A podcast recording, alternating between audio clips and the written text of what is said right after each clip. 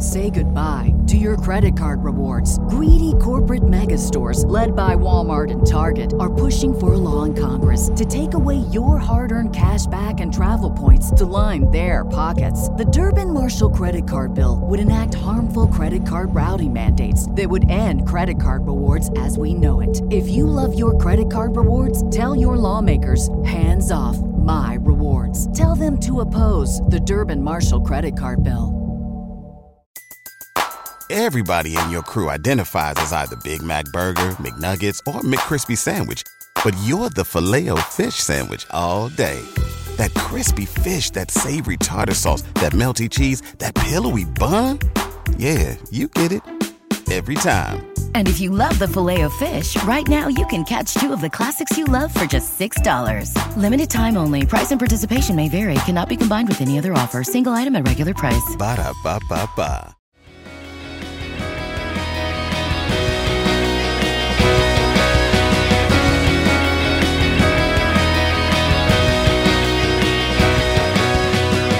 You're listening to the MLS Multiplex podcast with contributors from MLSMultiplex.com.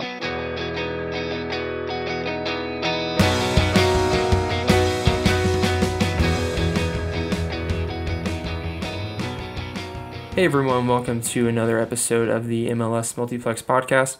Per usual, it is Drew here with Josh and Connor talking all things Major League Soccer and soccer in North America, U.S., Canada, Mexico, the whole nine yards. So thanks again for tuning in to another episode. It's been a while. I think it's been a little over a week since we last talked to each other about soccer. So before we get into another fun episode, I know semesters are cranking up for us, Connor. So how's school? You're nodding your head no, so I'm not looking forward to asking this, but how's the week been treating you with school starting in Toronto? I am dreading this semester. It's going to be hell. Currently, I'm enrolled in 7 courses. I should be enrolled in 5, but I can't decide which courses I want to take because they all suck. So I'm trying to figure that out. But other than that, the Jays got George Springer. Not George. Is it George? It's George. Yes. Shouldn't you know? I should know, but I had a brain fart. Did you think Jerry Springer? Was that who you were thinking of? They don't have that show in Canada, Drew. Oh man, no. You have no idea who Jerry Springer is. Wait, Jerry recognize. Is you that are Friends? Not the father. You've probably seen the memes. Probably. What? I don't know what show that's from. It's a daytime TV show, talk show. Okay, what's it called? The Jerry Springer show. It's Jerry Springer. Oh, it's just like a Jerry Springer show. Okay. Yeah, I'm pretty sure. You heard of Maury? It's the same thing. Okay, I'll pretend like. I'll assume we kept that in, but who knows? Because I may just cut all that because it might be better if you just pretend it's not in Canada. The Canada slander is off the charts right now.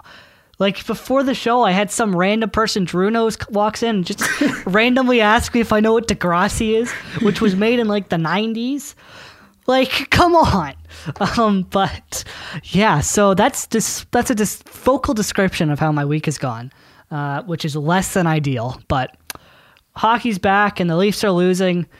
Basketball's back and the Raptors continue to lose.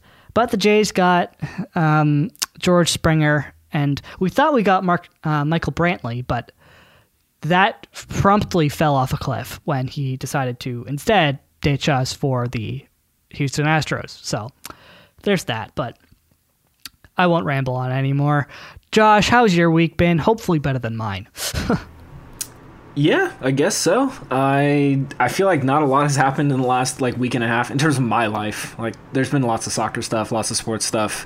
WandaVision debuted last Friday, so that's kind of been on my mind. That's a new Marvel TV series on Disney Plus. It's like the first new Marvel stuff since the last Spider-Man movie came out in July of 2019, so it's been a hot minute. But the first 2 episodes debuted, and it was pretty good. It's got me excited for the rest of the show. The next episode comes out tomorrow, so I'm looking forward to watching that. But other than that, I mean, I feel like not a lot's happened. Been watching the Hawks. I assume, Drew, you've been able to watch the Hawks more now that you've been in Athens, so that's probably good.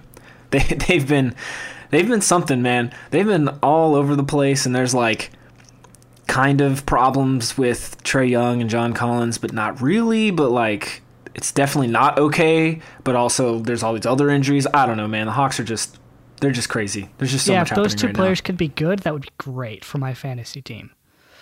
Because they're not good, apart from Trae Young. He's done well. John Collins has been less than ideal. It's still funny to me that you don't like John Collins. I mean, it's fair that you don't like him from that standpoint because all you know of him is through fantasy. But for me and Drew, he's doing great, man. I'm pretty happy with John Collins. He's definitely playing like someone who wants to get paid, which is another big storyline in Atlanta. So, but Drew, how have you been in this last week and a half since we last spoke? It's been pretty good. Like Connor, school is cranking up. So that is cool. I haven't had a whole lot to do yet. It's still in that early phase where you don't have really a lot of assignments left. But I'm waiting for it to change, turn that corner. The Hawks, I finally got to Athens. I get to watch them. They've won 2 in a row. I think they beat Detroit and then they won their MLK Day game, which felt they had to win that MLK Day game with those jerseys and just MLK Atlanta. And going up against the awful Timberwolves. Yeah, it was cool seeing Anthony Edwards, Georgia grad, number 1 overall pick, but I don't think he did too hot. But yeah, I watched women's national team played. Always good to see them in action. Probably the most patriotic thing about the U.S. right now. Watching them dominate as always. Good to see them again tomorrow, which is exciting.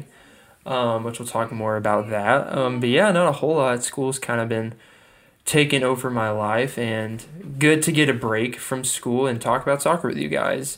So excited for a good episode. And we usually start off with North Americans abroad, even though MLS is done, a little quiet time. These guys are not done. Brendan Aronson scored his first goal with Salzburg. It was just a friendly. I don't know who they played in the friendly. I didn't even see a highlight of the goal, so I did not know that happened, but just good to see him scoring. That's always good. Not a whole lot to say about that. All I saw about the goal is I think someone said he kicked it towards the keeper, almost at the keeper, but it went in. So I don't know. Goal's a goal, man. I also assume that it was a second or third division side because, that's what teams normally do. They usually pick a lower division team to just, it's just a friendly. So let's not bring up third division teams, please. Thank you. How is this not clicked in both your heads yet? Bayern. Oh, they lost in a team. Super. Not. It's not super. Is it Super Cup? The German Super Cup? No, it's just the DF, the Pokal, their U.S. Open Cup, the German Open Cup. But those have been full of upsets. Barca and Real lost, right?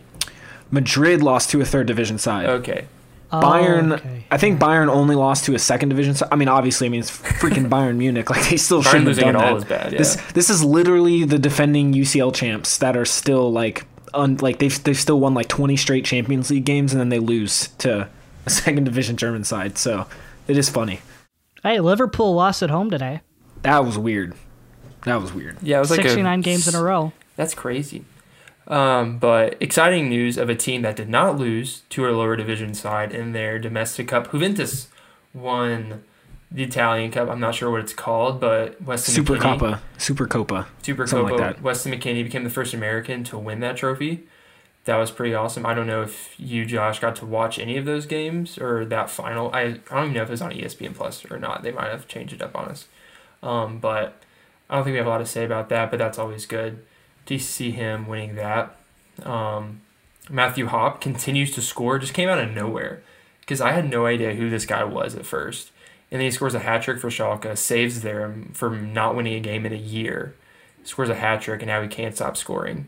So, Josh, as the resident Schalke fan, I know we don't talk about them a whole lot because McKennie left, but this is good news for Schalke. You have another young, promising American. What has it been like to see Hopp tear it up and save the Americans saving this Bundesliga team? It's hilarious that you mentioned that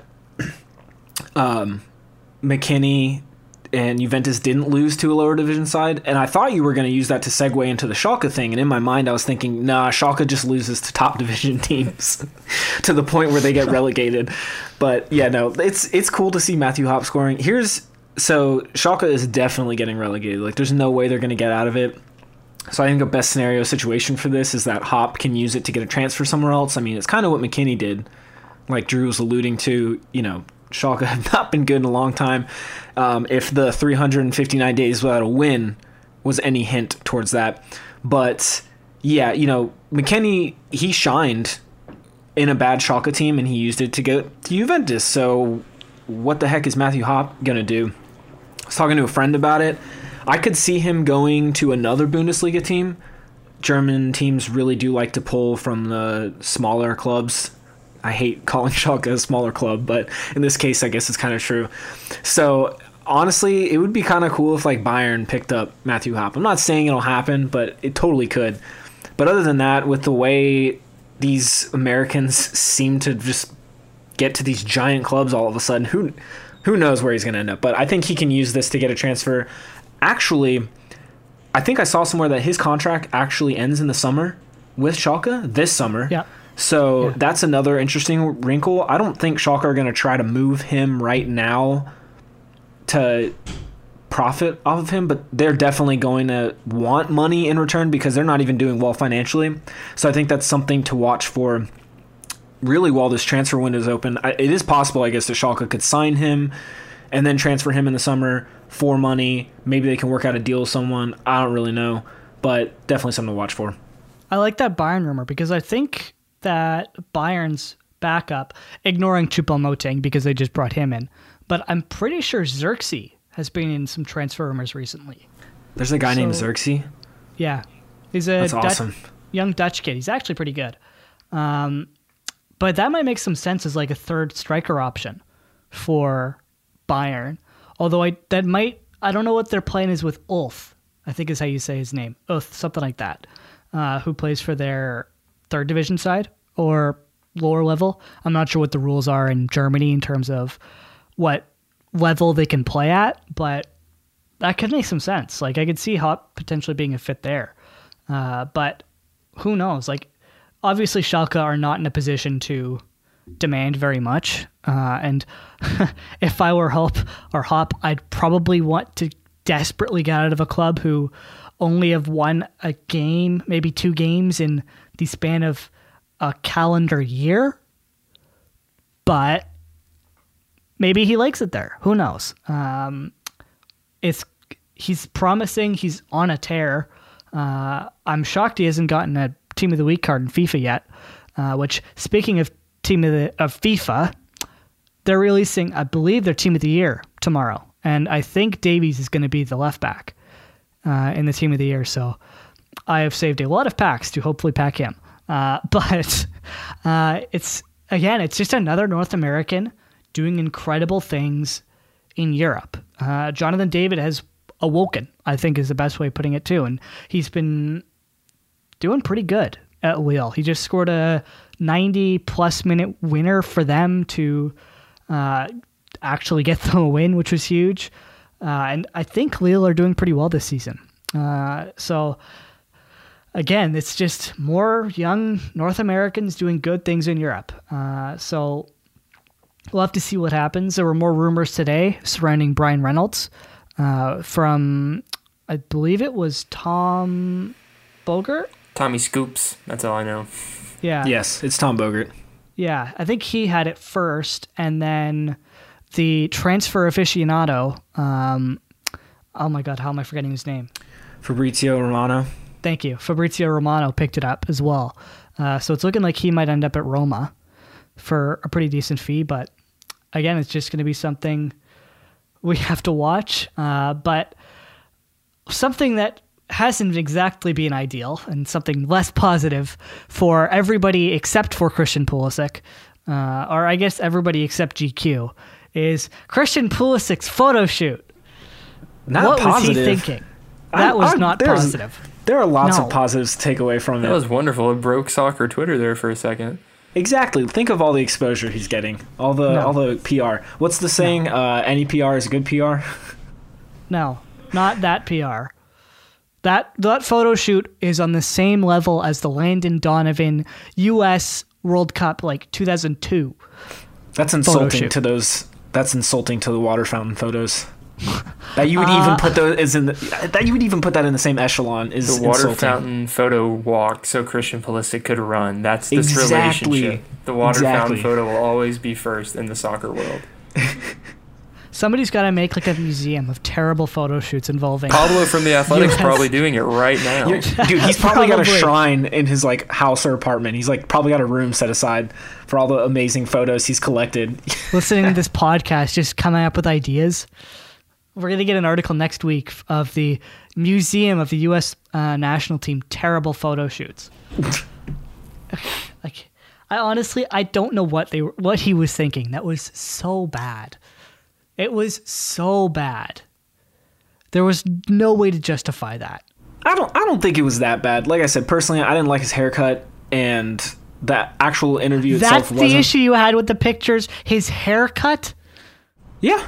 What else am I supposed to judge the photo shoot on? I mean, obviously the outfits, which I didn't have a problem with, and the poses were not great, but who am I to judge fashion? I don't know. But as far as his haircut goes, I don't think the fade looked good. In what way are you able to judge haircuts if you can't judge photos, like the outfits of the poses? Here's the difference, right?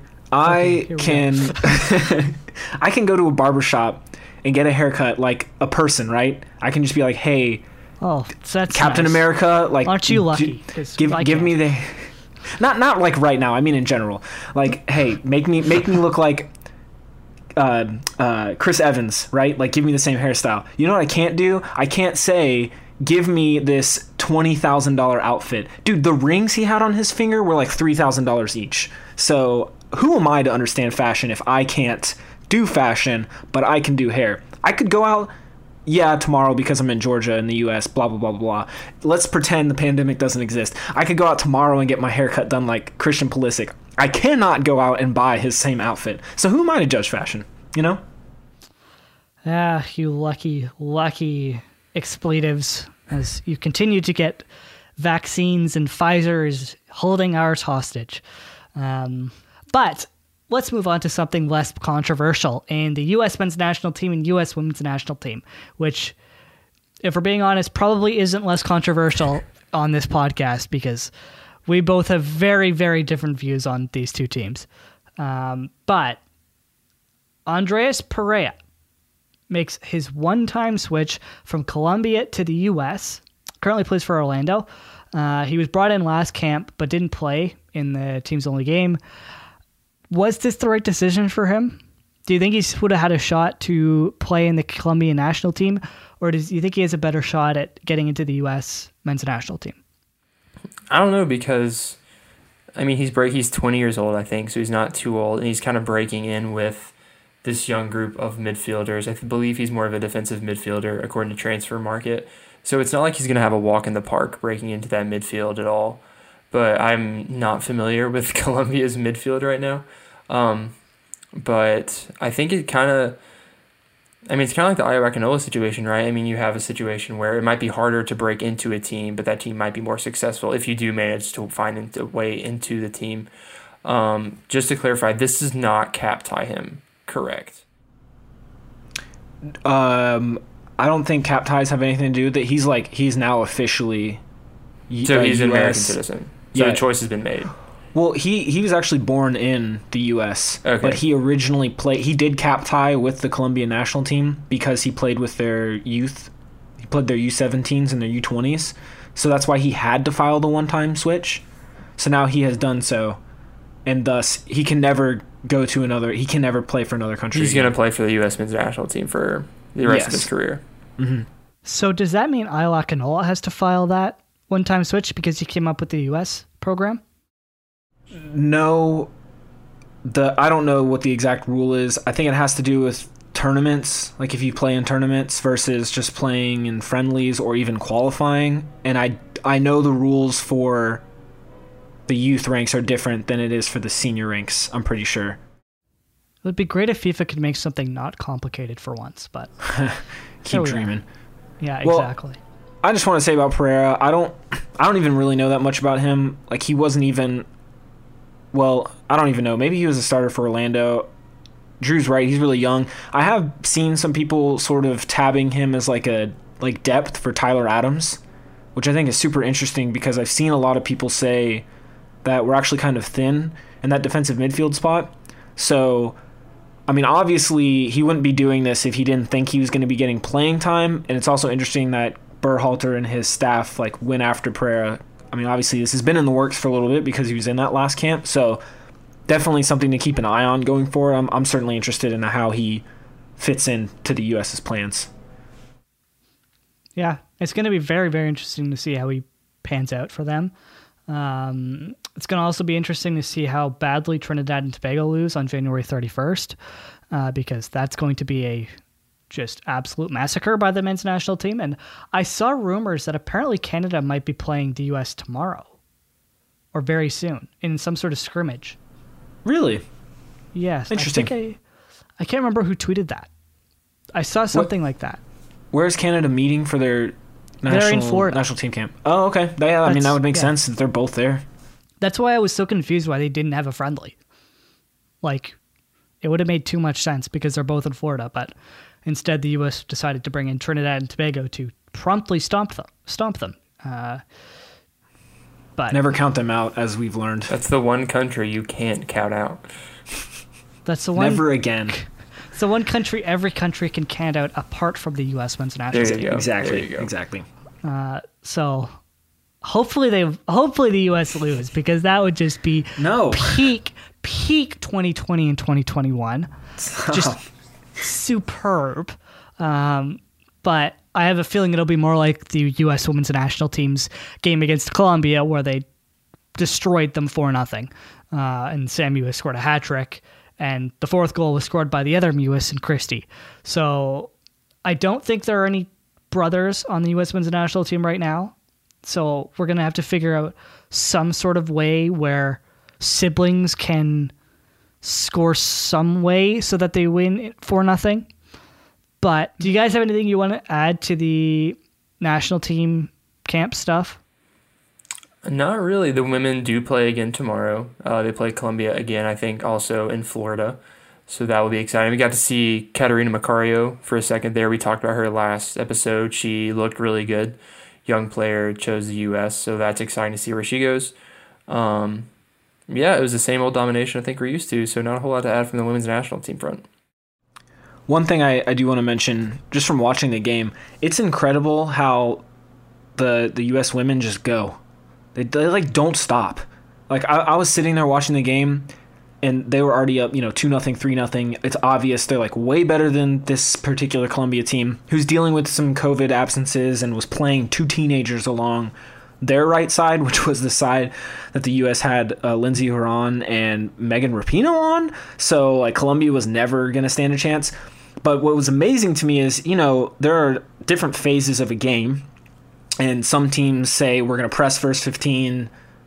Sit back, second 15, press again, the third 15, whatever. They come up with these plans, and the U.S. never once took their foot off the gas. I'm like watching and I'm thinking, just pass. Just like pass around in the back a little bit. Just possess the ball, like chill. Like, why are you guys going so hard? And then it dawned on me that these players are playing presumably for like, for example, the Olympic squad this summer, although based on some news today, it looks like the Olympics isn't happening, but just for a second, let's assume it is happening.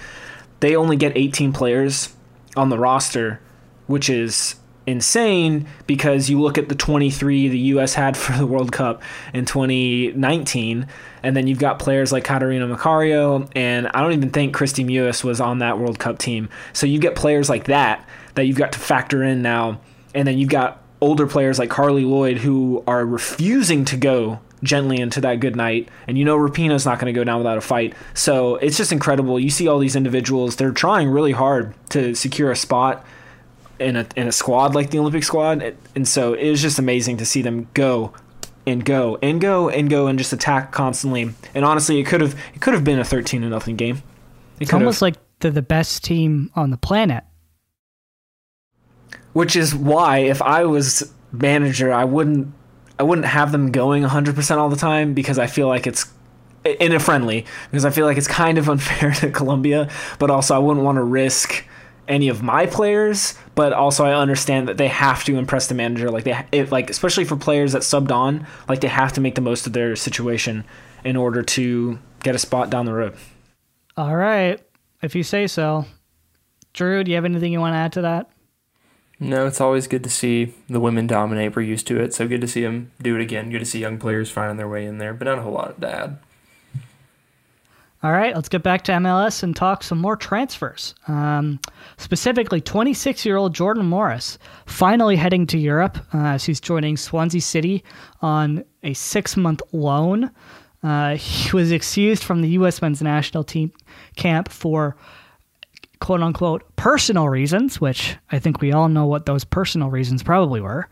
But what do you guys think about this transfer? Do you think this was a good fit for Morris? Do you think that this will be potential for him to stick in the championship? I believe Swansea are currently sitting second in the league. What do you think about this transfer for Morris and for Swansea City? I am cautiously optimistic. I think, like most people, it kind of seemed out of left field. It's kind of a weird choice. Most people are probably in agreement that Jordan Morris is a Premier League caliber player. I think he could easily be on a mid-table, low-table team. So for him to, you know, go with the championship team is really interesting. That being said, you can understand why he did it. Swansea are probably going to get promoted. At the very least, they're looking for reinforcements in order to get promoted. And so Morris can definitely factor into that. But yeah, you know, it's interesting. He wouldn't be doing this if he didn't feel like it was going to help him. And he's definitely at a point in his career where he doesn't really have anything to lose. He's pretty much a regular on the national team. He's proven he can perform on an international level. He's proven he can dominate MLS. So why not do this 6-month loan that could potentially turn into a permanent move, or it could even springboard into a mid-table team? I could definitely see him playing for a club like Wolves, who like to sit back and counter, or, you know, a team like Burnley, which I believe in my FIFA career mode, he actually did transfer to Burnley. He's like in the Premier League. Also, Sebastian Blanco plays for West Ham United in my career mode. It's so strange, man. It's so strange. But so, you know, Jordan Morris, you know, would fit in great on a counterattacking side, I think. He's clearly got the speed for it, and he's just so dangerous when you play him a through ball into space. So, Drew, do you have any thoughts on Morris going to Swansea City? Not a whole lot that he didn't touch. I know it was one article, Chris Smith, who I think still writes for the website, wrote, and it was kind of interesting that I think a lot of people eventually were wondering if this would happen because, like you said, how much he's dominated MLS. And it's interesting that it's a 6-month loan. It kind of feels like this tryout type deal. Well, let's see how he does in a Premier League level side if they get promoted. And I think second place, they don't do that playoff. I'm not sure of the rules between the championship. So looks like they'll be promoted. But yeah, I've been looking for reinforcements. Exciting to see if he keeps it up, that he does, because he's dominated MLS. He's won. He's been on arguably one of the best teams across MLS lately. So that'll be interesting going from that to Swansea City. We'll see how he transfers to that. But yeah, I think it's just interesting because this idea of him going to Europe has been floating around for a long time. And like Josh said, the move specifically to Swansea City on a 6-month loan kind of came out of nowhere. But I think it was in the back of men's national team fans' head that what if he goes to Europe? So it's cool to finally see that happening. The 6-month loan is interesting. Hopefully he'll make do with that 6 months. And then we'll see what happens from there, if Swansea won him or not. I imagine if he helps them get promoted, that's going to be a pretty hard sell not to keep him. But I'm excited about it. I think it's something men's national team fans have been wondering for a long time and finally excited to see Morris in Europe. How do you guys think this will affect Seattle then? Because obviously he's going to likely, we'll get to the whole force majeure stuff, but he'll likely miss the start of the season.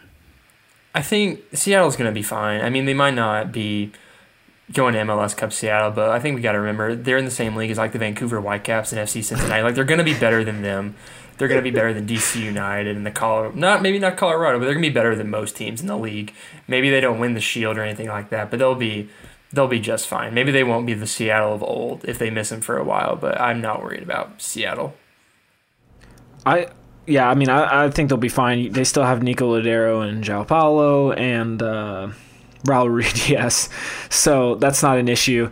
Also, I mean, they also have some pretty solid academy kids that I know that have been playing with their USL side, so maybe it's time for those kids to start getting some minutes, so that'd be interesting. One thing I am looking forward to with this particular transfer, though, is, you know, what kind of effect will this have on MLS? Because MLS is starting to finally develop this reputation for selling on young talent, specifically, you know, teenagers or, you know, young 20s. So for a player like Jordan Morris, who's in his mid-20s and is clearly in his prime, this is just something to keep an eye on, I think. This is going to be a good marker for how much the league has grown and how competitive MLS is on its own. So I'm definitely excited for whatever effect that may have. And another player who might be joining Morris in Swansea is Paul Arriola. He's obviously coming off the ACL tear. So what do you think about this rumor of Arriola potentially joining Swansea? I think this is also really intriguing.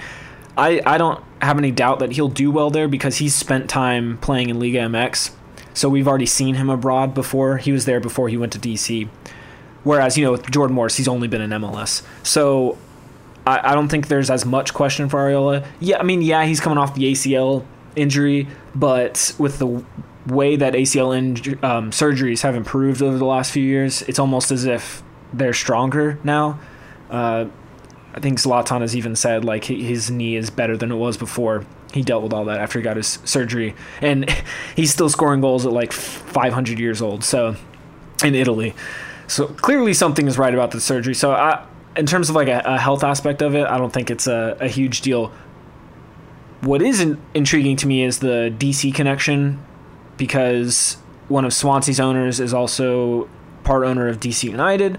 So this could potentially create a relationship, and also with Swansea dipping into the other side of MLS with Seattle and Jordan Morris is, I don't know, maybe there's a market for championship clubs now, which we're going to talk about more in a second.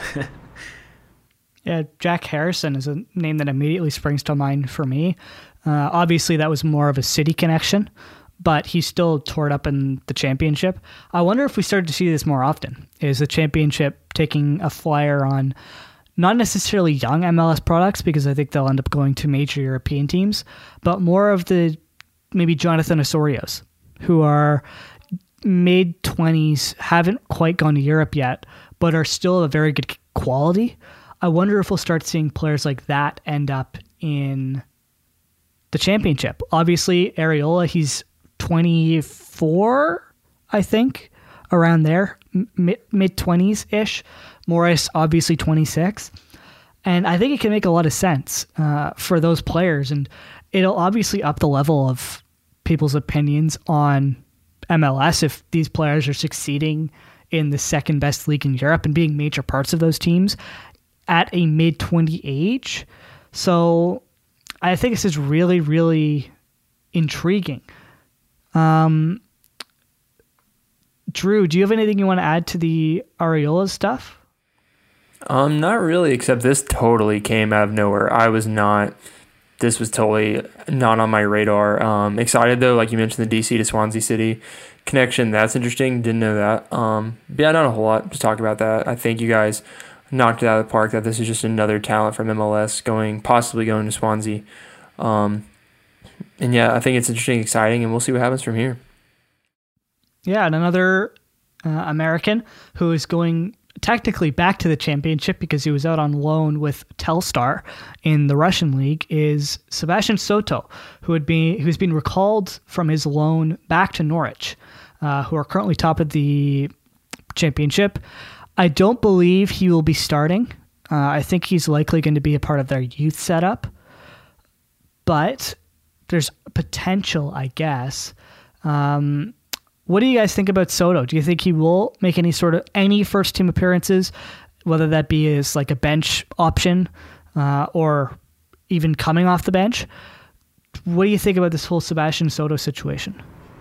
I think he's definitely going to get some starts. I think he's definitely going to get a lot of minutes, only because they're canceling his loan like midway through, and they're sending out another U23 kid instead. So the fact that they're pulling Soto back in and they're pushing this other kid out tells me that they want Soto there. And the main issue with Soto was that he didn't have the Great Britain work permit or whatever, you know, that whole situation, which, by the way, major props to Greg Berhalter and his staff, because when they saw that Soto got that 3-game suspension after his red card, they pulled him into that last December camp because he needed those caps. He needed that international time to get this work permit. So really good job, really savvy of them to help Soto secure that. But yeah, the fact that they're calling him in mid-season, and Norwich is like 6 points clear at the table. Like, they're way ahead of Swansea right now. So I think it says something that they're trying to pull Soto in. So I expect him to play a lot. I don't think he's going to be back in their youth squad. I think it'd be weird for them to bring him back for that.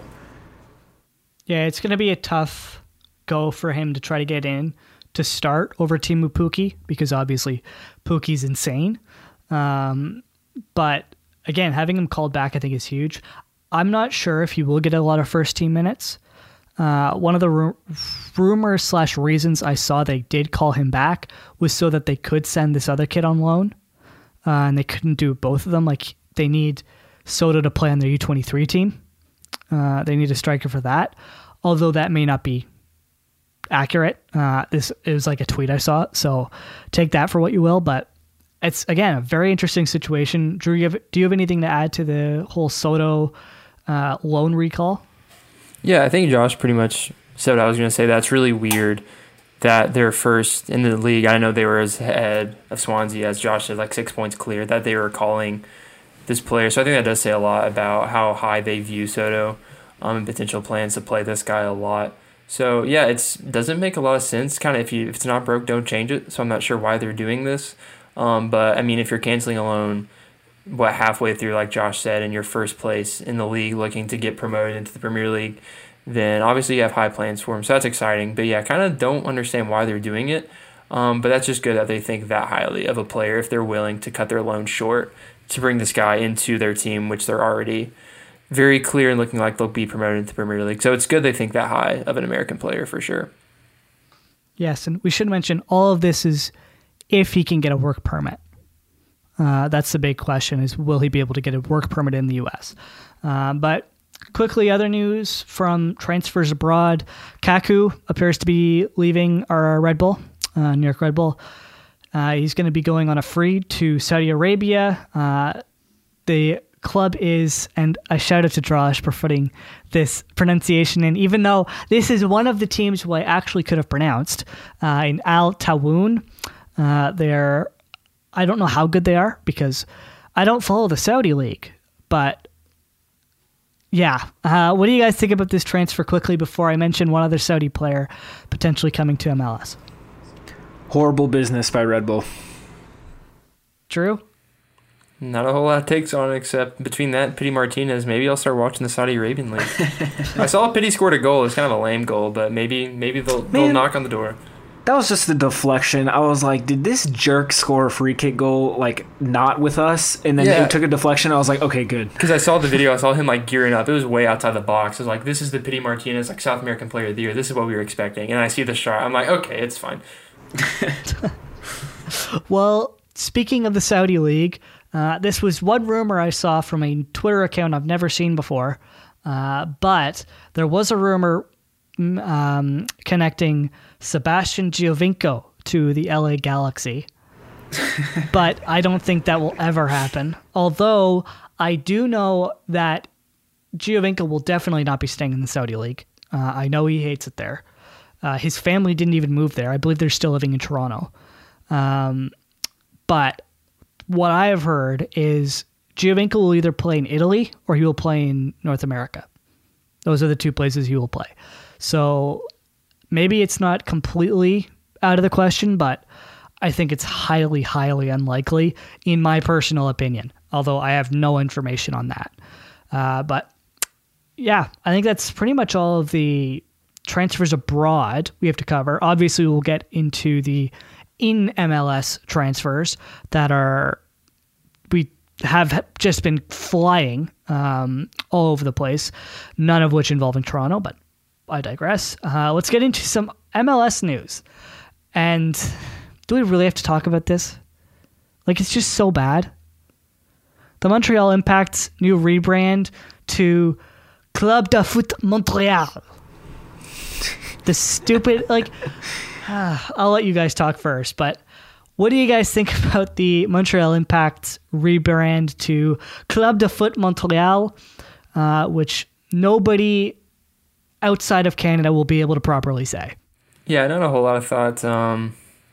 Yeah, it's bad. I don't like it. The logo's lame. The name's lame, which I guess it just translates to English as Montreal Football Club.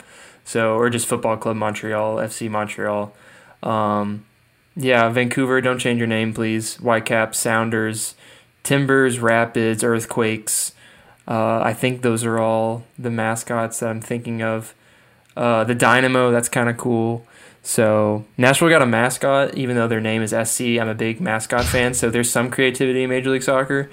But bad logo, bad name. I don't like it. I love the original names. Revolution, I think everyone's on board now. Don't mess with the Revolution. That's beautiful. So, yeah, Montreal, just the next victim. We did talk about in the Slack that one city in Indiana with, like, the exact same logo. So I think we're all Bloomington, Indiana fans. Maybe there's a lawsuit there for the sake of creativity in Major League Soccer. Please, Indiana, come through when we need you the most. But, yeah, it kind of sucks. The Whitecaps, don't change it. Keep it going. Save Canada. But not a whole lot of thoughts on that. Yeah, I actually really like the crest. I wish the gray was better. Okay, I'm going to change that. Think of the backside of your cat and then look at that logo. It's fine. It really doesn't bother me that much, even though, yeah, I saw that meme. Uh-huh. Someone made that into a meme already. But, no, I actually... I like the crest. The name, yeah, it's stupid. I mean, whatever. Changing it from the entire province of Quebec is now coming for your head. I wish they had changed. Like, I don't mind if clubs update their crest. Like, you look at the Premier League, for example, and these clubs that have been around for hundreds of years, they go through refreshes all the time, or even like a club like Juventus. But changing the name, I don't get that. I wish they'd kept the impact part of it. But, yeah, I mean, I guess this is just something we have to get used to now. Please, soccer gods, please don't change the New England Revolution logo. Or if anything, just give that a little update. Maybe it doesn't have to look like it was made in Microsoft Paint in 1994, which it probably was. But we can keep the flag. You can keep the soccer ball. And, like, it's a great ode to the World Cup logo from 94 when that was hosted in the US. So hopefully they don't mess that up. Although, because it's MLS and because these teams seem to not listen to their fans, they'll probably will. We'll see. I know there's a petition going around for them to change it back, which honestly, don't blame them. Worked for Chicago. It did work for Chicago, and they did get a lot more fan involvement in that. So hopefully they release that pretty soon, and hopefully it looks good. But yeah, this Montreal rebrand is terrible. I hate all of it. Please just go back to the impact. And I'm a Toronto FC fan, so seeing Montreal suffer is perfect for me. But yeah, I don't like this at all. I don't think it works, period. But we don't need to talk about this Club de Foot Montréal because, as I mentioned, nobody outside of Canada will be able to say that properly. So let's get into something even more fun, which are league negotiations that appear so far to only be one way, in that the MLS gave the MLSPA proposal, and the MLSPA has not responded yet. What do you guys think about this entire situation? Where do you think it goes from here? You know, we talked a bit last week, you know, whatever it was, week and a half ago, 10 days ago. And at the time, really only the league had said anything about it. The Players Association hadn't really responded. And now we're getting this whole, you know, we don't know where these 30 days came from. And now you've got the Players Association Twitter account throwing hands on Twitter, and it looks kind of silly. And now people are starting to brace themselves for not having a 2021 season, and I don't know if that's the right response to this, but man, this is to me, this is really weird, because like a year ago when we were gearing up for a CBA battle, like it was pretty cut and dry. You know, it was the players need to you know, they had an agenda for what they wanted. The league had an agenda for what they wanted. It seemed like they came together for a pretty good middle ground. And now here we are. And obviously the pandemic changed a lot, but it's just everything feels like it's degrading to the point where the players sounds like they don't even want to do anything. Like they just don't even care at this point, which I don't blame them. And then the league also is just, they're just being disrespectful to the players. So I'm honestly trying to pretend that this isn't happening. Like I'm living in ignorance that Atlanta is coming back to training camp in a week and a half and they'll actually start and have a season. Like I'm just trying to pretend like I'm the dog in that meme where everything's on fire and he's like, this is fine. Like that's me just hoping that there's an MLS season. At least Toronto will have a game because we do have to play the CPL team once, but that'll be a massacre. So I don't know if that counts. Drew, what are your thoughts on the entire negotiation situation right now? Yeah, like Josh said last week when we talked about, there's kind of just this wonderful ignorance, like Josh mentioned, that I wish we still had now, but we didn't know a whole lot, so there was kind of room for optimism. And I think as we all expected for it to go down because it's Major League Soccer, it's gone down like that. It's just players not... The 30-day window, that I think that's my biggest issue, that the players not knowing what's going on. Because if anyone should know what's going on in this process, it should be the players. So them saying they don't know where something came from is just inexcusable between communication, whether it's between the league, the owners, and the Players Association, whatever. But that's my biggest issue in it, that they don't know what's going on fully, because I think they should have a say in this and know fully what they're getting into. But yeah, not a whole lot. The whole Twitter thing was just coming out even more public when you have the Players Association clapping back. I don't know who the heck runs the Players Association Twitter account. I bet it's Breck Shea. Breck Shea runs MLSPA Twitter. That's my take. It's got to be whoever was running that stupid COVID account. Oh, I wonder what happened. Right? It's Breck Shea. I said it's Breck Shea for both of them. There it is. He does both. So I'm not too thrilled about it. Like Josh said, I mean, last week we were kind of, we don't know what's going on. We'll see what happens. Maybe it won't be too bad. Maybe they'll have it together. And here we are a week and a half later, and it's not turned out well. So I'm not too optimistic about it. I don't know if I'm on the gear of affecting the season as a whole, but it's definitely not where it was last time we talked. It's taken a turn for the worse. So I'm not very optimistic about it, but we'll see what happens. Here's why I'm optimistic about it. What expires this year in MLS? TV deal. The TV deal. Bang, I guessed right. Connor loves those things. Yeah. MLS need to play if they want money, big money from that TV deal. They will not hold the players out this season. They will play this season. They don't have a choice. They will figure this out or they will not make no changes. And then next year, it'll be absolute hell. One of two things will happen. One, MLS will just give in and they'll accept what the players end up proposing to them.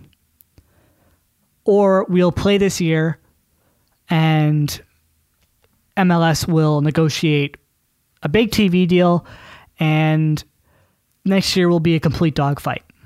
But that also may not happen because ESPN probably won't be very happy if MLS doesn't play next year immediately after forking over a ton of money for a new TV deal or whoever buys the rights to MLS. So I don't think people should be worrying about this entire situation as much as they currently are. This will get figured out. There will not be any sort of lockout, and if there is, it won't be for an extended period of time, maybe just the start of the season, and then MLS will realize, wait, we have a TV deal coming up, which is more important than not paying the players a couple million bucks every year for a few years when we could be making potentially tens of millions more on the TV deal. So MLS are trying to negotiate from a place of power when in reality they don't have they don't have much leverage because the players know they need to play, the league knows they need to play, And this entire situation will not last. In my personal opinion, this situation will not last. I think we will kick off in mid-March. Whether or not we can physically kick off in mid-March because pandemic, who knows? But if MLS can kick off in mid-March, they will kick off in mid-March, and I don't think that the force majeure clause will pose a major threat to that happening, personally. Do either of you have any counters to that argument, and do you think that makes sense? I actually don't really have a counter. I think that's a really interesting aspect of it that I hadn't really thought of, hadn't really considered. Honestly, that might really be what's going on, because that would explain why the players haven't really done anything. Like I said, they seem disinterested. So, Connor, I think you might be onto something, with the whole TV deal and them realizing that their games have to be played. As for the mid-March start time in the pandemic, I really do believe, well, I'm not going to get my hopes up because this country is inept and there's so much rot coming from the inside of it. But I would like to believe that under this new administration, the U.S. can get its vaccinations and testing sorted out, and therefore fans will be in stadiums sooner rather than later, maybe sooner than previously projected. Therefore, that mid-March start date might not be threatened after all. But like I said, I'm not going to get my hopes up. The one thing that might throw a spanner in the works in terms of MLS starting mid-March is Canada. Because will MLS want to start with Canadian teams in the U.S.? Is the biggest question, because I don't think we're at a point in Canada right now, and I don't think the U.S. is in a point where we're feasibly going to be able to play games in both Canada and the U.S. Maybe they do something similar to what they did at the beginning of last season, where they have the three Canadian teams play each other a bunch, and then eventually, once they're able to, start doing inter-country play. But it's going to be, the next 2 months are going to tell us a lot about where MLS stands on a lot of issues and where the players stand in terms of using the limited leverage that they actually have, because I hope they do realize that they do have leverage in this situation, because they've been screwed over by MLS a lot, and it would be nice to see the MLS players get a win, and players in general get a win over their respective leagues, even if it isn't very big, if it's something small. But let's move on to some more player moves, unless, Drew, you have anything you want to add. No, let's dive right in. All right. Let's start off with LA Galaxy acquiring Jorge Villafania from Portland in exchange for the number 16 pick in today's Super Draft, which we're not going to talk about because none of us know anything about the Super Draft. And some future allocation money. What do you think about Villafania's fit with the LA Galaxy? I think it's interesting. I guess no one knows how much allocation money that will be in the future. Super vague about that, so that's kind of a bummer. But yeah, like you said, the Super Draft pick, I mean, just drafting in general in sports is such a risk, right? I mean, you don't have to look far at MLS. You can just look in sports in general, right? Just drafting players, kind of a risk there. Sure, having a player like Villafania, who has played in this league, he's 31, so he's a defender, so he can last for a while. He's played with Portland, he's played in this league for a while, played with Chivas, and won an MLS Cup with Portland, so he knows how to win. He played a lot in 2015. He started 33 games and played in 33 games, even scored a goal and had 5 assists in their run to winning MLS Cup. So I'm a fan of it. Again, it's kind of hard to judge the move because we don't know how much money was sent that way. I'm excited to see what the Galaxy turn out to be this year. I think there's a lot of questions and interest about the Galaxy with all the moves they made, both managerial and players. So I'm a fan of it. I think he's going to provide just some, I don't know if you could say depth or how much starting time he's going to plan on getting with the Galaxy, but I'm excited about it. I think it's a good move. Anything really is up from here for the Galaxy. So I like it. From a Portland perspective, I think it's fine too. I think when you think of the Portland Timbers, you don't think of Jorge Viafania being the guy that's going to beat you, right? So I'm okay with it. I like the move from both perspectives. Again, it's hard to totally judge the transfer because we don't know how much money's in there yet. And like I said, the draft, a 16 overall pick in Major League Soccer Super Draft, it's not that big of a deal. That sounds bad because these college athletes are pretty incredible soccer players, and Atlanta's picked up some pretty big gems in the Super Draft. But it's such a risk. So I'm a fan of it from both perspectives. Josh, what do you think about Viafania going to Los Angeles? Definitely like the move for LA Galaxy. With Greg Vanney there now, this definitely feels like a move that he wanted. This is a seasoned MLS fullback that he now has at his disposal. For Portland, though, I don't know. I don't really understand why they're sending Viafania away. He's just been such an important part of that team in this past decade, or however long he spent with them. Like you said, Drew, winning MLS Cup, and then he was starter for the other MLS Cup that they were in 2018. So, to me, I don't fully understand why they're sending him away. Actually, they did just get, what's his name, Claudio Bravo, I think, South American fullback. So maybe they feel so confident and they're getting younger. But even then, I don't really know Portland's backline that well. I don't know if that's a good thing or a bad thing. I guess it just depends on which way you want to look at it. Bad thing because there aren't any stars. Good thing because you don't know anyone because they're not that terrible. But I don't know. It is a little interesting from a Portland standpoint. It kind of feels like a risk from their end, honestly. He was getting up there in age. He's 31. So might be just trying to get younger. And somebody who won't miss penalties would probably be beneficial. No offense to Jorge Viafania, but he was exactly the best at them in his time with Portland.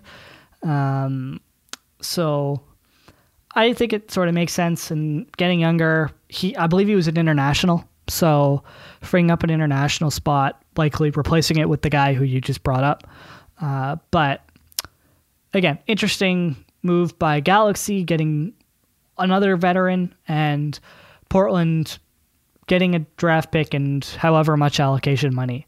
Next up, we got center back Andres Reyes, who is signing with New York Red Bull. He played last season with Miami.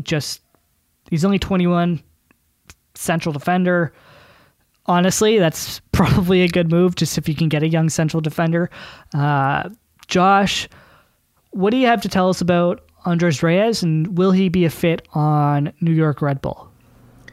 So I don't remember much about Reyes and his time with Miami. He was the guy that got choked by Dom Dwyer and had to leave the field in that first opening MLS's back match. So that's kind of how I remember him. I think it's really interesting that Miami brought him on loan, and then they didn't want to keep him, and then he went to Red Bull instead. So that's an intriguing aspect of it for me. So I don't really know what's going to go on with that. They're definitely getting younger, and we'll talk about Red Bull and center backs a little bit more in a second. But this is just Red Bull's getting younger, I think. It happened a few years ago when they brought in Tim Parker and they had Aaron Long, and what formed a really good center back partnership. So I feel like this is Red Bull trying to do that. Get younger, get a new center back partnership. Also, keep in mind that J.R. Struber, this is his first year. This has got to be a move that he wanted. So in his high pressing style, I wonder if he sees a lot of potential in Reyes and sees a good fit for his system. So definitely something to keep an eye on. And speaking of Tim Parker, he was sold by New York Red Bull, or technically traded, to Houston in exchange for $450,000 in GAM, which can be up to $1 million with incentives. Josh, what do you think about that transfer? I think it's a really good move for Houston. Tim Parker is still a decent center back. He is starting to get up there in age a little bit, I believe. 28? Yeah, so he's definitely not out of his prime or anything for a center back especially. So good move for Houston, who made a lot of moves, actually. We forgot to talk about it, but they also got Derrick Jones today. Oh. 27. Wow. So Tim Parker's pretty young still. He'll be 28 February 23rd. Okay, so by the start of next season, he's 28. Yeah. That's pretty crazy, actually, because Red Bull brought him in, I think, back in 2018, which means he was only, 24 or 25. But anyway, good move for Houston. I think it's smart to get an MLS veteran. They've sort of struggled in defense. So good move for them, I think. Good move for Red Bull, too, because Tim Parker kind of seems like he needs a change of scenery. Definitely we're hearing less and less about him, and even Aaron Long to an extent, since that outstanding 2018 Supporters Shield winning season. So good move for Houston, good for Red Bull to get money, I guess. So probably a win-win for both sides. Yeah, it's a big transfer. Potentially $1 million. It would put him on the same level as the Walker Zimmerman and Ike Opara transfers. Do you think that Tim Parker could live up to that hype, or do you think Houston could potentially be overspending on a average to above average MLS caliber central defender? It depends on the way you look at it. Let's just assume, for the purpose of this, the incentives are super heavily based on Houston winning or Tim Parker winning individual awards. It's probably safe to say that's not going to happen. Houston's still sort of a team in transition, although, yeah, it's MLS, pretty, a lot of parity. But, I mean, I think this is a good move for Houston in that they're really not spending that much for a proven center back, like a proven MLS center back. And I don't think they'll mind paying another $500,000 if it means that they're doing well, because it's probably incentive-based on the team's success. So I don't think Houston minds that much. I don't think he'll have the same impact as Zimmerman and Opara, though, but still good business, I think. Drew, what do you think about this transfer? Yeah, I think my biggest takeaway, when you look at Houston, that while they were so bad, if you look at the standings, I mean, it wasn't because they allowed this ridiculous amount of goals, right? I think when you look at the teams that didn't make the playoffs, they were one of the better defensive sides. As far as that, they still weren't great. But I think the biggest issue with Houston is not scoring goals, right? But like Josh said, it's not that much money for this guy. Now, if they'd spend a lot, I would be questioning, why are you spending this much money on a defender when defense wasn't your main priority? But they're not spending a whole lot of money on a proven defender. With the Whitecaps and with the Red Bulls, he was one of the better defenders on both those teams. So I like it a lot. I think Houston, that's not where their main focus is, but wasn't a whole lot of money they spent on him, so I'm not criticizing how much Houston spent on that guy, because proven defender in this league, he's won a lot. So I like the move. I think Houston's just working on getting better and better, and it's not hard to get better than what they were last year, so I'm a fan of the move for sure. And Houston continued to be busy as they also acquired Maxi Arudi from the Club de Foot Montreal. I will always say Club de Football because that should be what it is, but they did Club de Foot instead. But Maxi Arudi traded from Montreal to Houston in exchange for central defender Alias Struna and a 2021 international spot. What do you think about this transfer for Montreal, and what do you think about this transfer for Houston? Yeah, I mean, from the Houston perspective, like I said, goals were, I think, hard to come by in Houston. Arruti has scored. I mean, he's proven. I'm trying to pull up his stats right now. Last year, yeah, he started in 10 games, had 5 goals and 2 assists. So he's not going to be the biggest goal-scoring threat in the world, but maybe just something to help out with Houston, because I think goal-scoring was their biggest weak point last season. As far as from a Club de Football Montreal perspective. Club de Foot. I'm sorry. It's called soccer anyway. I don't know what Montreal's doing. Okay, anybody outside of Europe is, or anybody outside of North America and Australia is now coming for your head. It's called soccer. England invented the term soccer, so whatever. Euro snobs. All right, continue. But from a Montreal perspective, yeah, I mean, I think Montreal, it's just, I don't know. I want Montreal to be so good because they made that run in the playoffs. Unfortunately, couldn't get a win, if I'm remembering correctly. It feels like playoffs were so long ago. But I don't really know how to feel about this from a Montreal perspective, because I don't think it makes a whole lot of noise in there. It's just kind of a move. So I'm not expecting too much from Montreal. I think that might be a problem, that I'm not too excited or too thrilled about this transfer, just because Montreal is nothing. I don't think they were one piece away from being a really good team, if that makes sense. So I'm excited about this from a Houston perspective, not too much from a Montreal perspective. Josh, what do you think about the moves from both teams? This is a perplexing trade, in my opinion.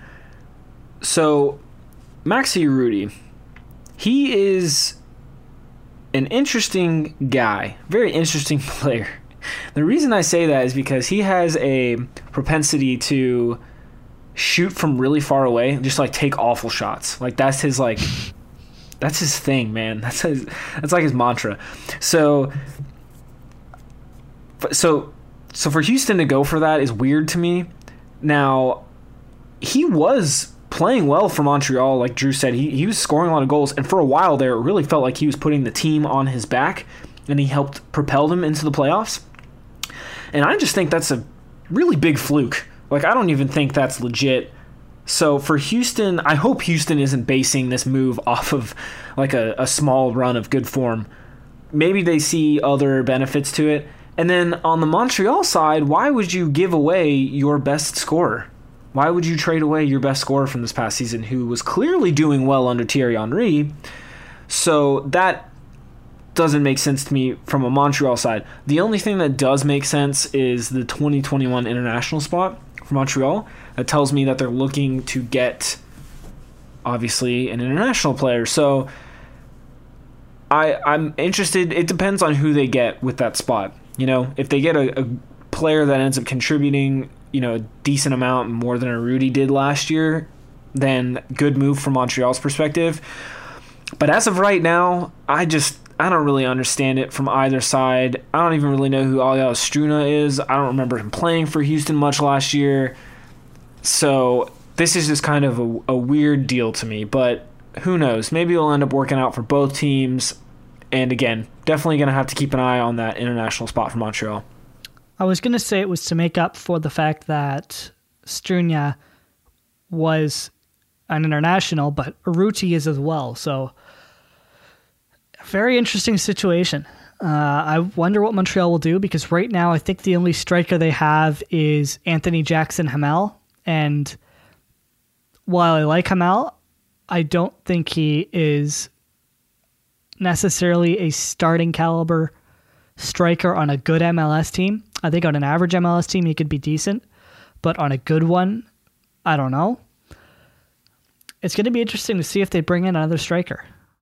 Didn't they get rid of Anthony Jackson Hamel? I don't think so. I'm pretty sure they finally moved on from him. Did they? I think they let his contract run out, and then they just didn't sign him, and he's just a free agent right now. I mean, on the MLS website, it does show that he's still with the team, I think. It says on Google he is. But from the Chronicle Herald, it does mention that the title is Impact Says Goodbye to Raitala, Fanny Corrales, and Jackson Hamel. Yeah, I just tried to click on his player profile on the Montreal page, and I got an access denied. So I don't think he's even with them anymore. So maybe they are going after a striker. One of the lines in the article says, Renard said the team would not negotiate a new deal with Jackson Hamel. So I guess he's gone. So they don't have a striker, which is a problem. Dude. No, it's not. You have Thierry Henry. Ah, yes, Thierry Henry is going to come out of retirement. He's going to pull away Wayne Rooney and be a player manager.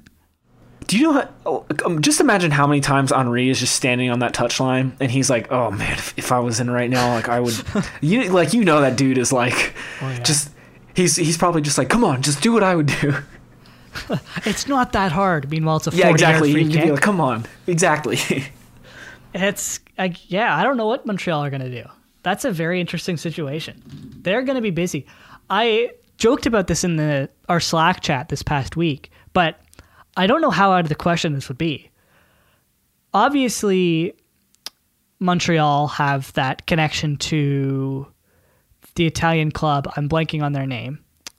Bologna. Thank you. Bologna. Yeah. Bologna.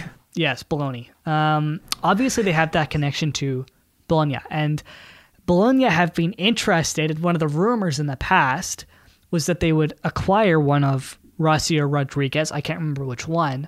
And then send them on loan with Montreal. No. There's no way they're going to do that. That would be... I feel like MLS would block that move. Why? Because they can, and I feel like they would... Well, I don't know. It'd be a really, really rare case, I guess. There's not many teams that can... That are partnered with teams from other countries in that fashion. So, I don't know. But I just feel like the league wouldn't allow that. I disagree. I think they probably would. But again, who knows? Like, nobody knows what the league is ever thinking. But we should continue on because we've been going for 70 minutes, and we still have to talk coaching, which includes me crying, but we'll get there. Next. What episode doesn't include that? Honestly, there aren't a lot, and that's a sad, sad situation. But final transfer, Bobby Wood is signing with RSL, who are still looking for a new ownership.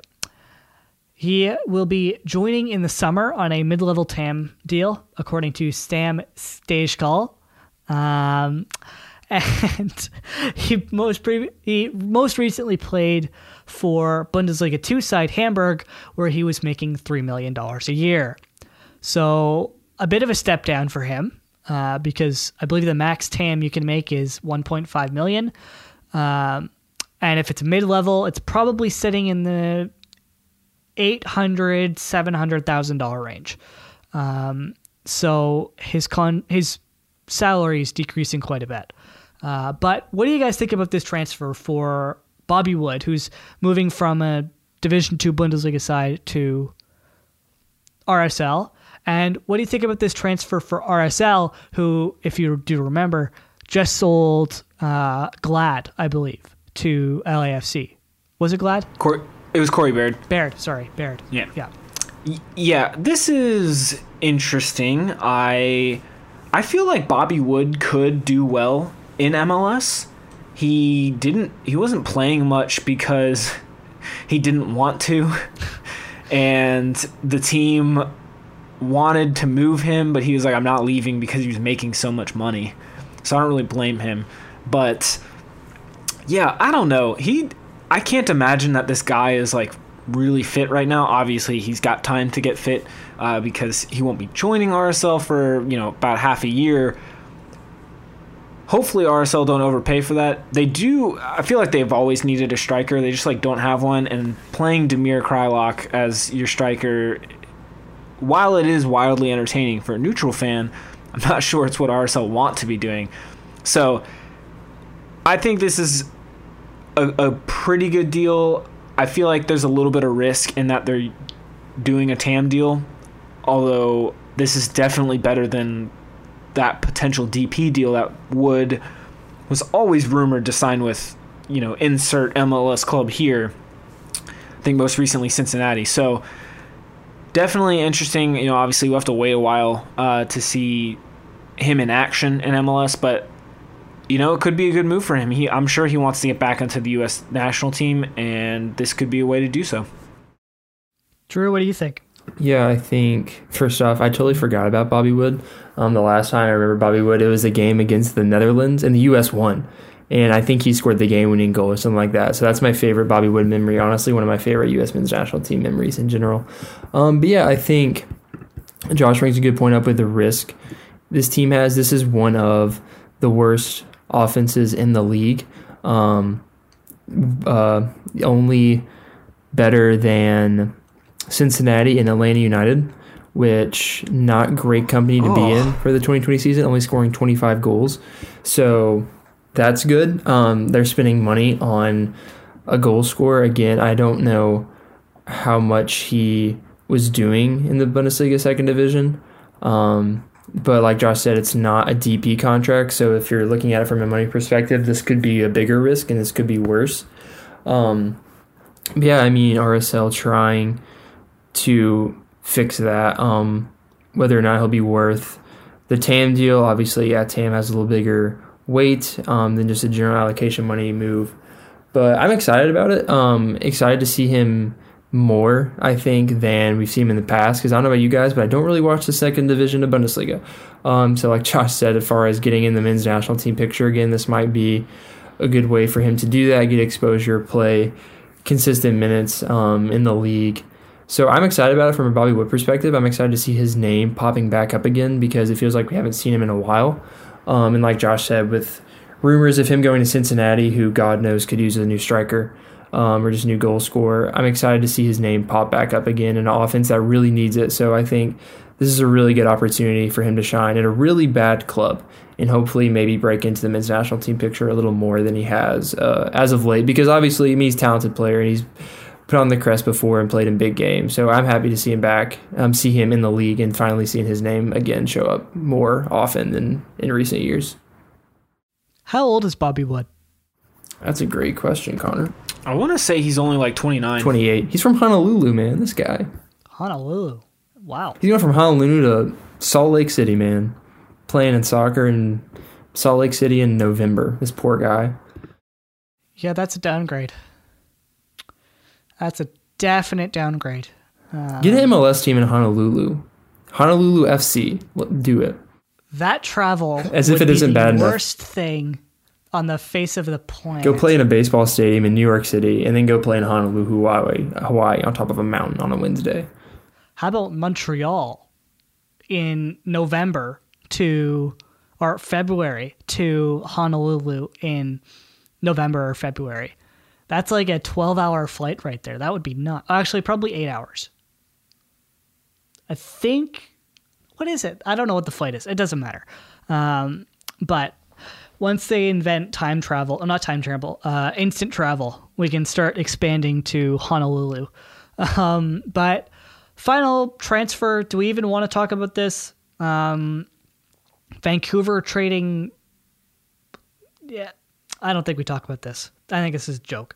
It's just money for a pick and money and an international slot. I think it's worth just because Vancouver is loading up on these slots and we still haven't heard anything.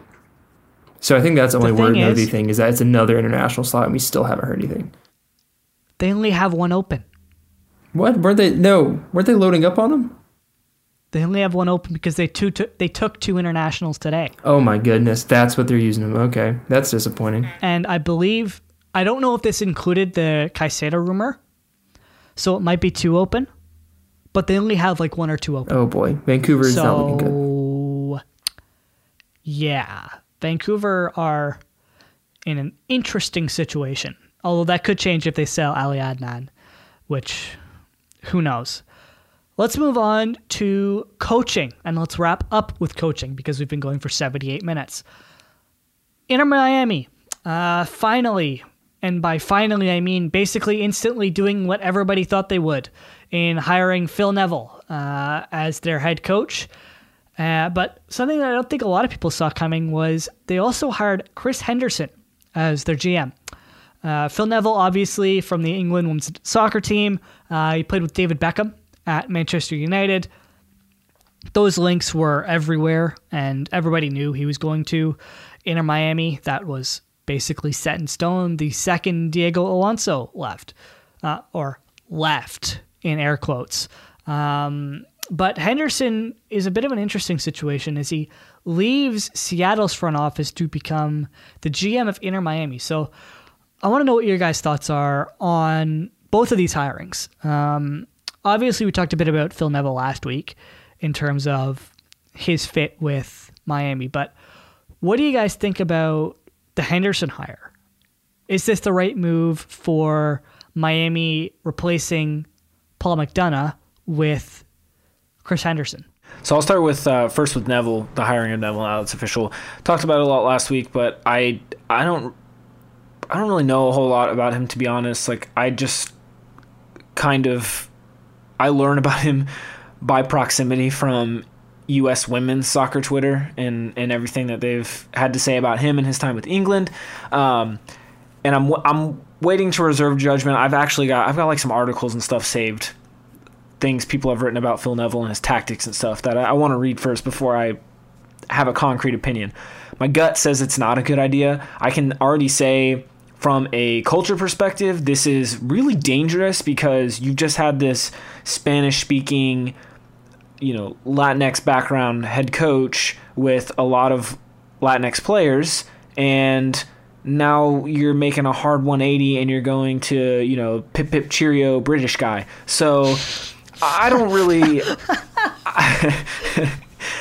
think it's a good idea to do that. Just speaking from like Atlanta's experience, going from a South American manager to a European manager, it kind of like destroyed everything. So don't really know about that. Going to reserve judgment, though. Going to read about him a lot more.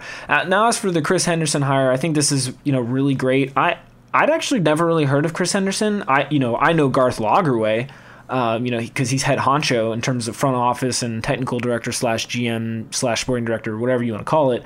So, but I mean, this is basically Lagerwey's right-hand man. Henderson has been learning from Lagerwey. So I think on paper, this is a great move. Although, I don't know. Paul McDonough had a good track record before joining Miami, and we saw how it didn't work out for him. And so Henderson's coming from a good track record and learning experience in Seattle. So I guess it all really comes down to, one, how much control David Beckham has, and two, how does Henderson mesh with Beckham and Neville? So there are a lot of dynamics at play here that are going to be fun to watch, if anything. Yeah, fully agree.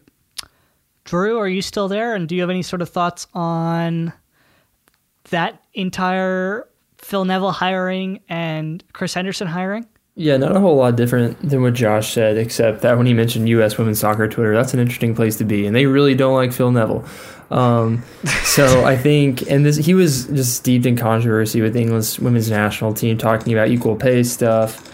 It just seemed like the team made a semifinal run in the World Cup. Honestly, I think gave the U.S. women the biggest test of that tournament, almost came really close to beating them.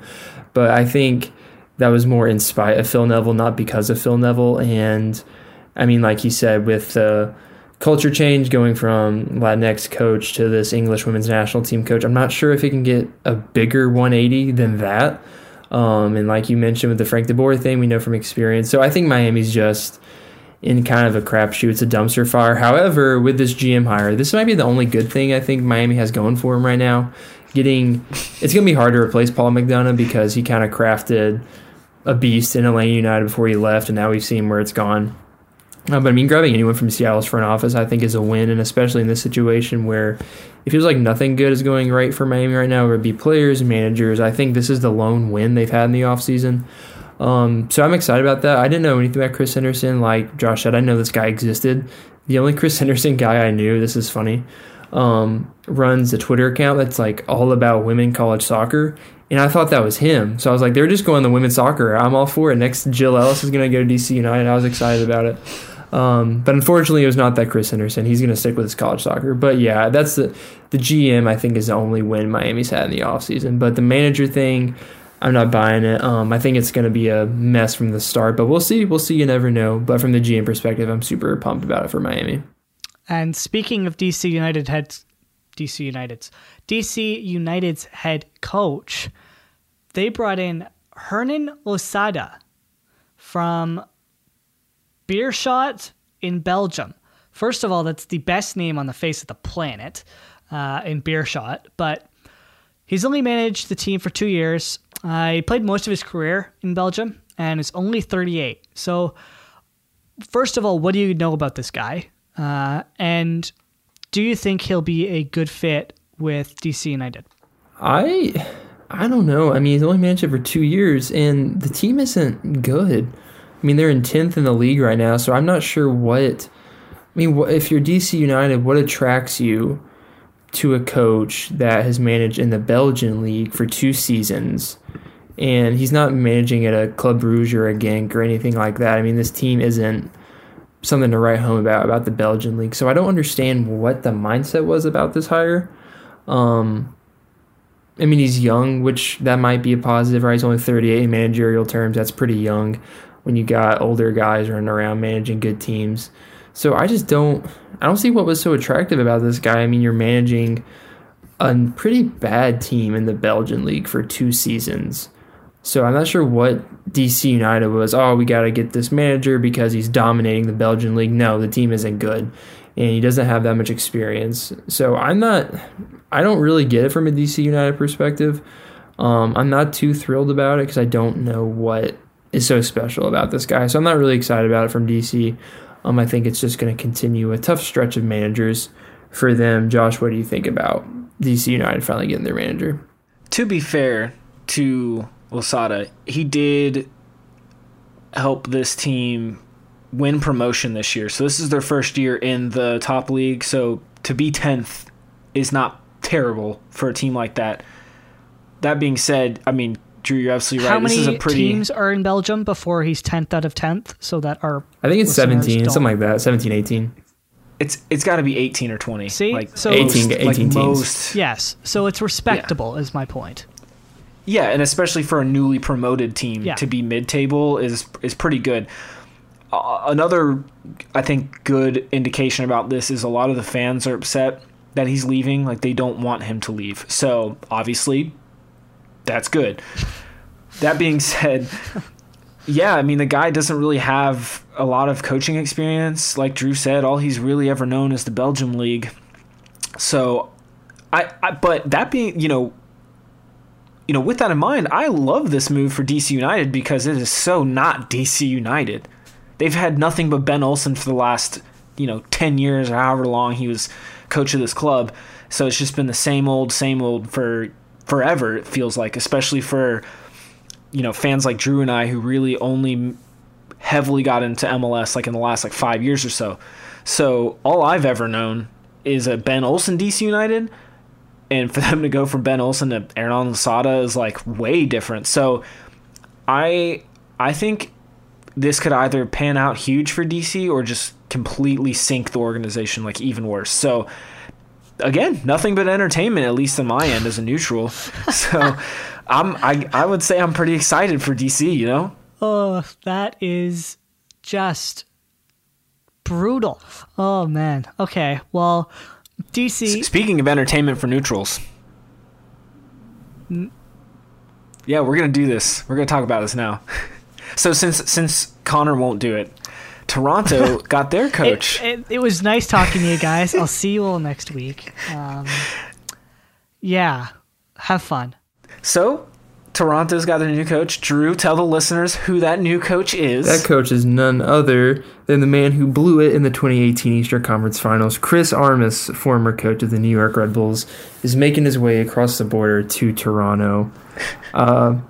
TFC fans pretty excited about this move, aren't they, Connor? You joke, but I think initially people were incredibly down on it. But as I've read more from his quotes, from people's opinions on it and sort of breaking it down, I kind of like it. I think it kind of makes sense. With Greg Vanney, obviously Toronto's identity was slow build up. We're going to hold a fair amount of possession, but we're going to do it through passing. With Armas, it's going to be a completely different mindset. It's going to be high press all the time. And I think he could be a benefit to the youth because they'll actually get minutes as opposed to with Vanney. Not having him be as involved in player transfers did worry me initially. And I think it is something that you need to watch and that fans need to watch. But I don't think it's completely terrible. I honestly think it makes a decent bit of sense. Obviously, I am a bit biased in that I like the high press play style. I love the high energy. I think it'll be entertaining, but I don't know. It's going to be very, very interesting, and I'm working on an article on this now. But how is this going to impact Toronto's rosters and specifically the veterans? I can't see Jose Altidore playing a high press. The guy could barely play Vanny's system. Never mind running for a full 90 minutes. Dude, yeah, he can barely play in general. Exactly. Doesn't matter what system he's in. Exactly. Well, he can score. I'll give him that. He can score. And I said that in my article, which will hopefully come out fairly soon. But what does this mean for him? How will he be used? Like, unless he's just trained nonstop fitness, I don't think he'll be able to play in this system. And are you just going to have a DP sitting unused on the bench? I think this might be the end of Jose Altidore in Toronto. They're going to struggle to find a destination for him, but how is he going to play in this system? I don't think it's going to work. With the other veterans, I think it will. I think it'll work with Bradley because I think they could use him and put him in a role where he is the safety mechanism for if Osorio or Delgado mess up. So he is the backup. And one of his things that he's always been able to do, and you're shaking your head, but the one thing Michael Bradley could always do is run. The guy is a machine. He doesn't stop. He said could. I think he still can. I don't think so. The injuries will play a part in it, granted. But I think he can still do it, honestly. I don't think he will be as big of a negative as you think he will.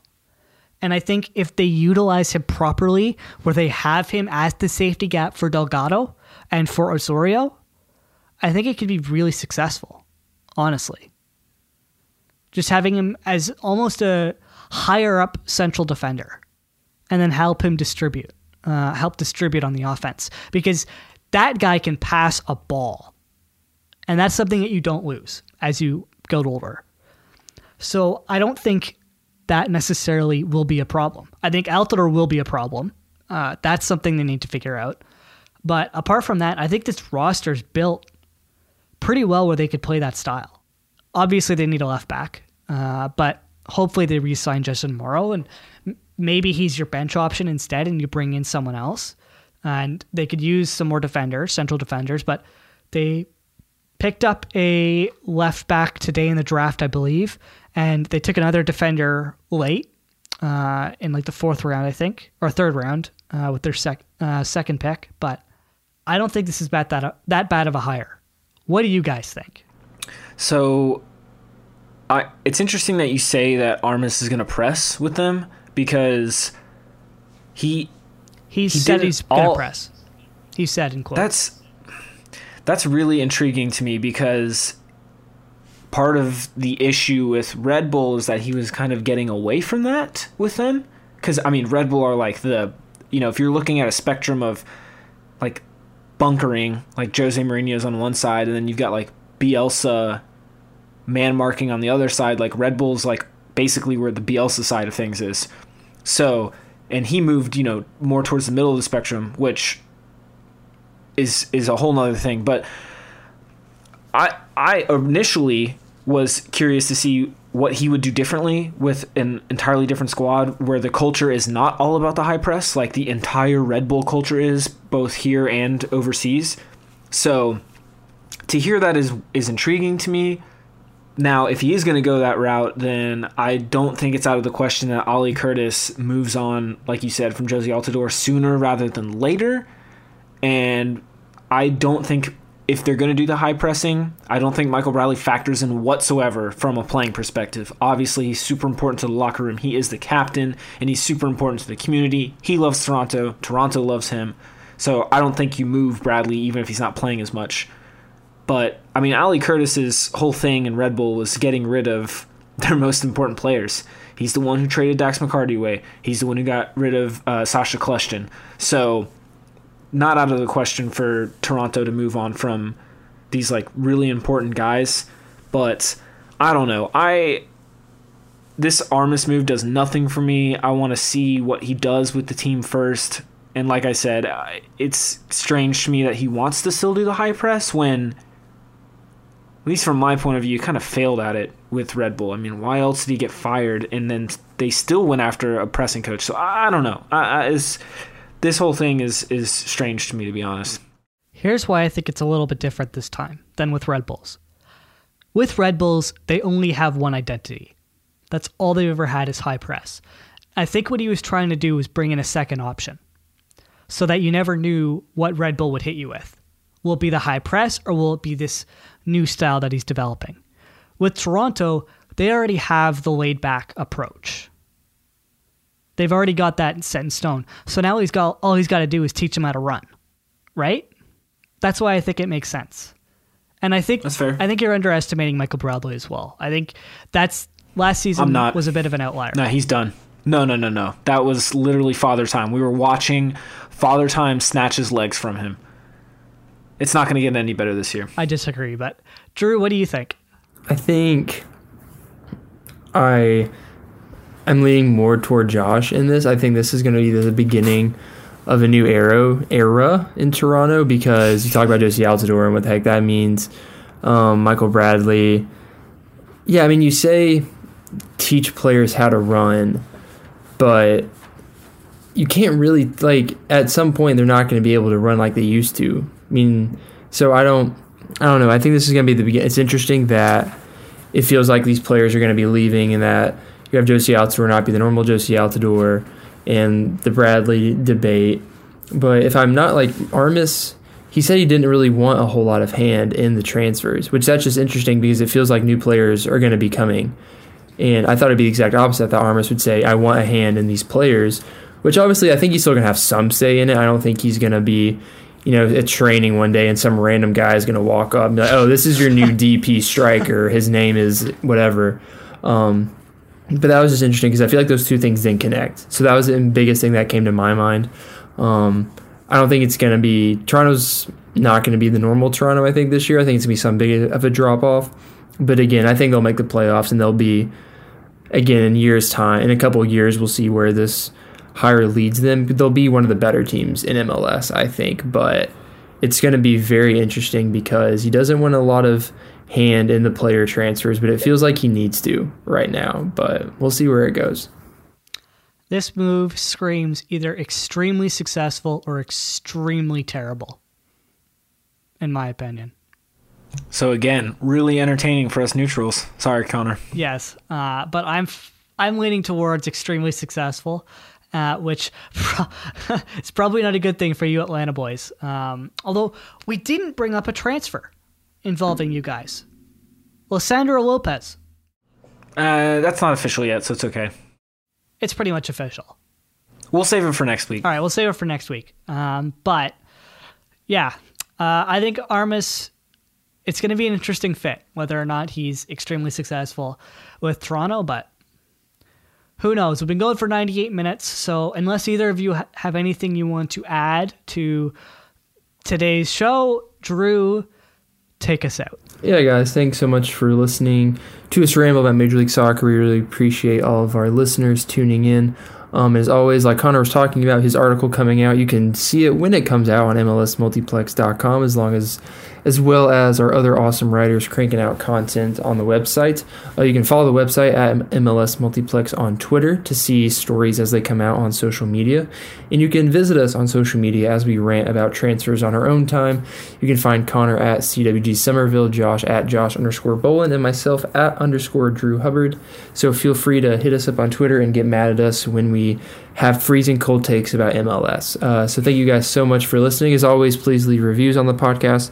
We love hearing how we can improve. And thank you guys so much for tuning in, and we will see you next week.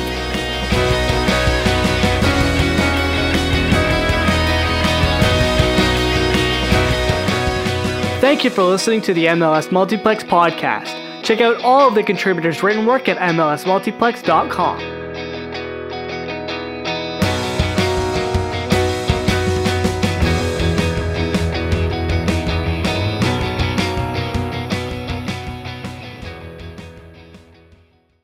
Say goodbye to your credit card rewards. Greedy corporate mega stores, led by Walmart and Target, are pushing for a law in Congress to take away your hard-earned cash back and travel points to line their pockets. The Durbin-Marshall credit card bill would enact harmful credit card routing mandates that would end credit card rewards as we know it. If you love your credit card rewards, tell your lawmakers, hands off my rewards. Tell them to oppose the Durbin-Marshall credit card bill. Everybody in your crew identifies as either Big Mac Burger, McNuggets, or McCrispy Sandwich. But you're the Filet-O-Fish Sandwich all day. That crispy fish, that savory tartar sauce, that melty cheese, that pillowy bun. Yeah, you get it. Every time. And if you love the Filet-O-Fish, right now you can catch two of the classics you love for just $6. Limited time only. Price and participation may vary. Cannot be combined with any other offer. Single item at regular price. Ba-da-ba-ba-ba.